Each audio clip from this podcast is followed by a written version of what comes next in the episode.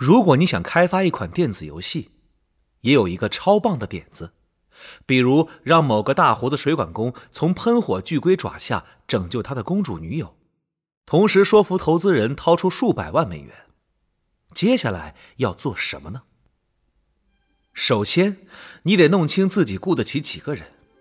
接着，你要召集一批美术师、策划和程序工程师，一位负责确保游戏开发顺利推进的制作人，一群负责为游戏添加声音的音效师，以及一些负责排除漏洞的质量保障人员。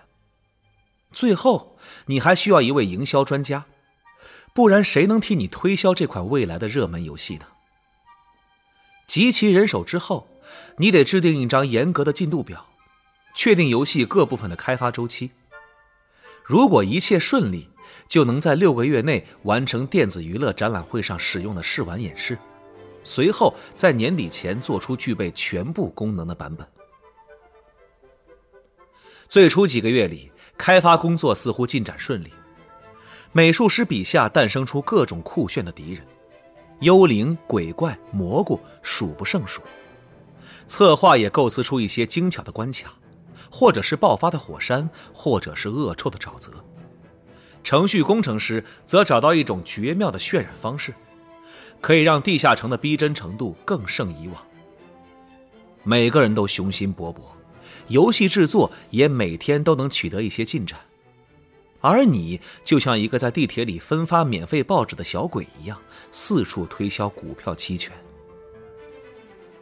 某天早上，你突然接到制作人的电话，对方告诉你，之前提过的那种渲染方式会将游戏的帧率降低到每秒十帧，因此根本无法使用。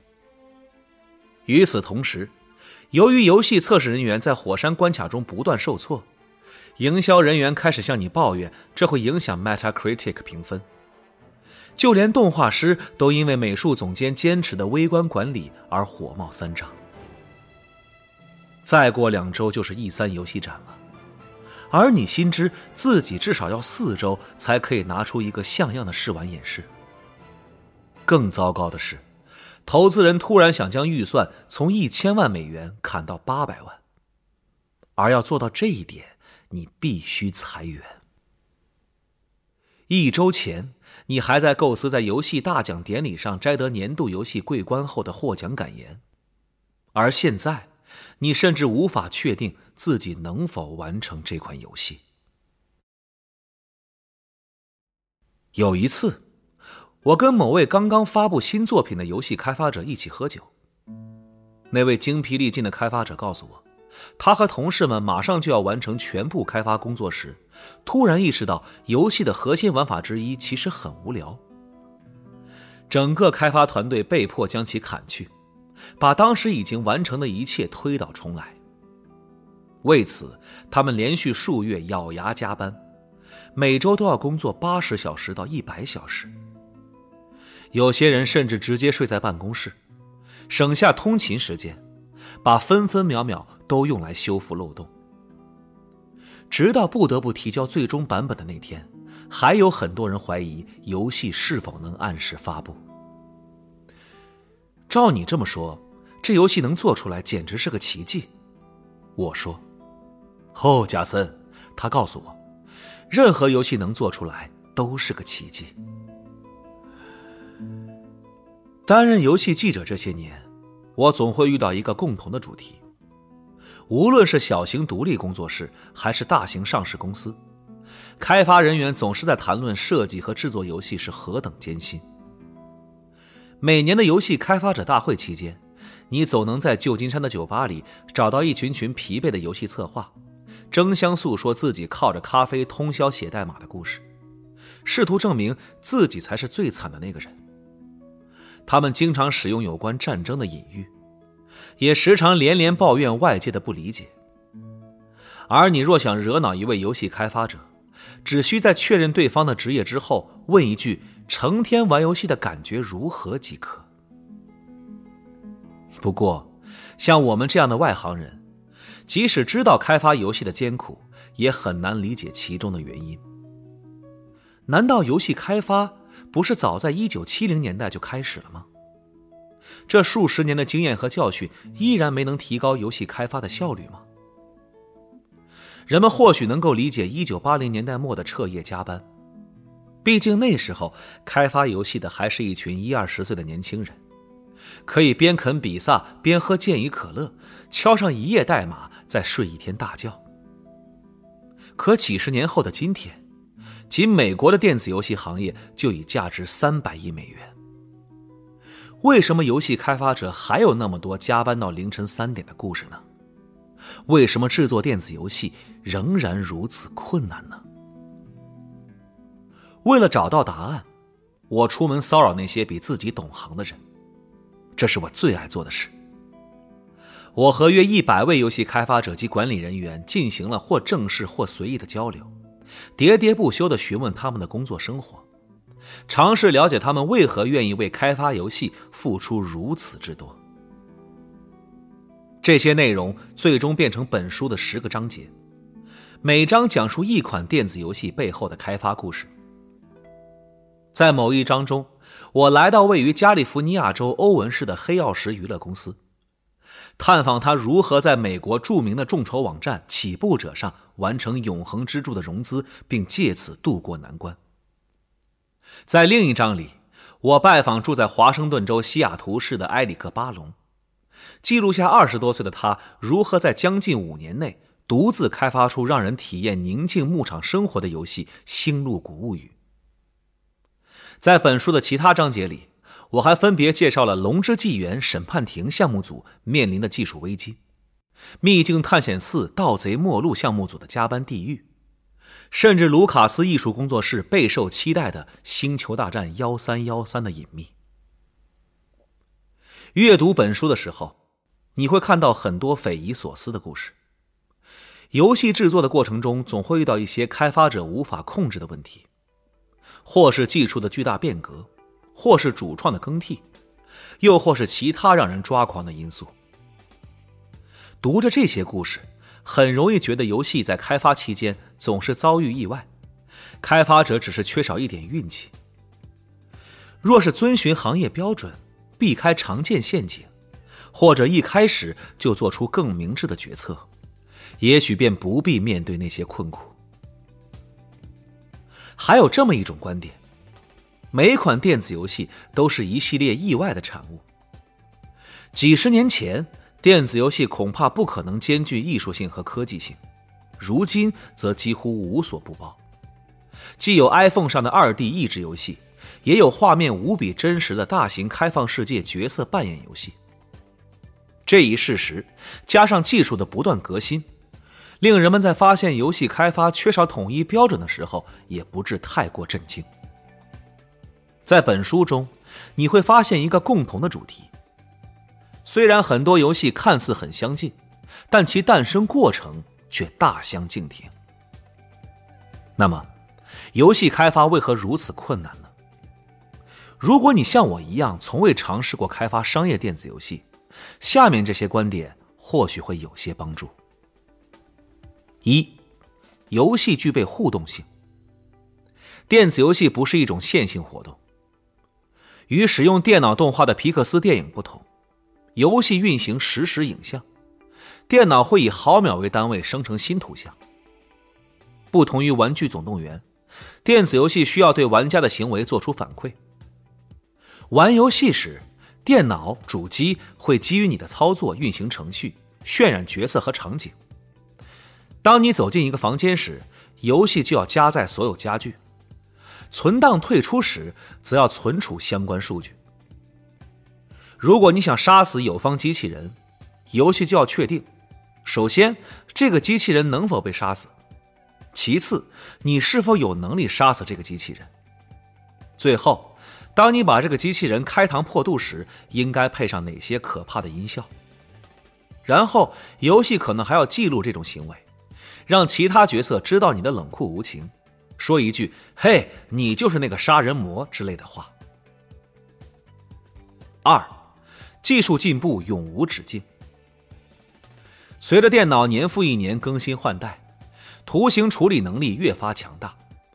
我们也期待能看到更加亮眼的游戏画面。黑曜石首席执行官费格斯·厄克特曾告诉我：“我们无疑正站在技术最前沿，一直都在推动所有事物发展。”他指出，开发游戏有些类似于拍电影，只不过每次开拍前都要制作出一台全新的摄影机。除了这种常见的比喻之外，还有很多人将游戏开发比作在地震的时候建造房屋，或是跟在铺铁轨的人后面开火车。三，开发工具多种多样。美术师和策划在制作游戏时会用到各种软件，既有 Photoshop、Maya 这类常见程序，也有不同工作室的专有程序。而这些工具与技术一样，正在开发人员的需求和野心的推动下不断的进步。运行缓慢、故障频发以及缺少关键功能的工具，都会让游戏开发者苦不堪言。某位开发人员曾告诉我，很多人以为游戏开发需要的仅是好点子，但事实上，更重要的是如何将好创意变为实际产品。而想实现这一点，需要优秀的引擎和工具。四，项目进度无法预计。正因不可预测，所以极具挑战。这句话来自曾经参与《光环战争》开发的资深制作人克里斯·里毕。他告诉我，开发传统软件时可以根据以往经验定制可靠的计划，但是制作游戏的时候，李毕解释。你要思考它的趣味性在哪里，这种乐趣能持续多久？你真的让人快乐了吗？这种乐趣是否足够呢？毫不夸张地说，你正在谈论的其实是艺术家手中的一件艺术品。什么时候能够完成这件作品？要是多给他一天时间，整个游戏会不会截然不同？又该在什么时候停手？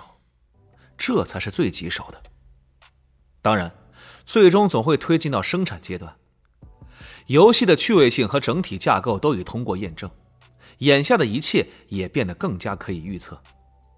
但在此之前，就像在黑暗中摸索前行。李泌的这番话很有道理，这导致我们五，在真正上手玩之前，无法知道游戏会多有趣。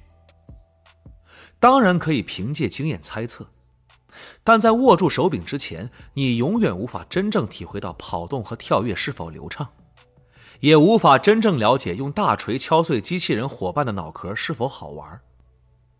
即便对经验极其丰富的游戏策划来说，这个任务也非常可怕。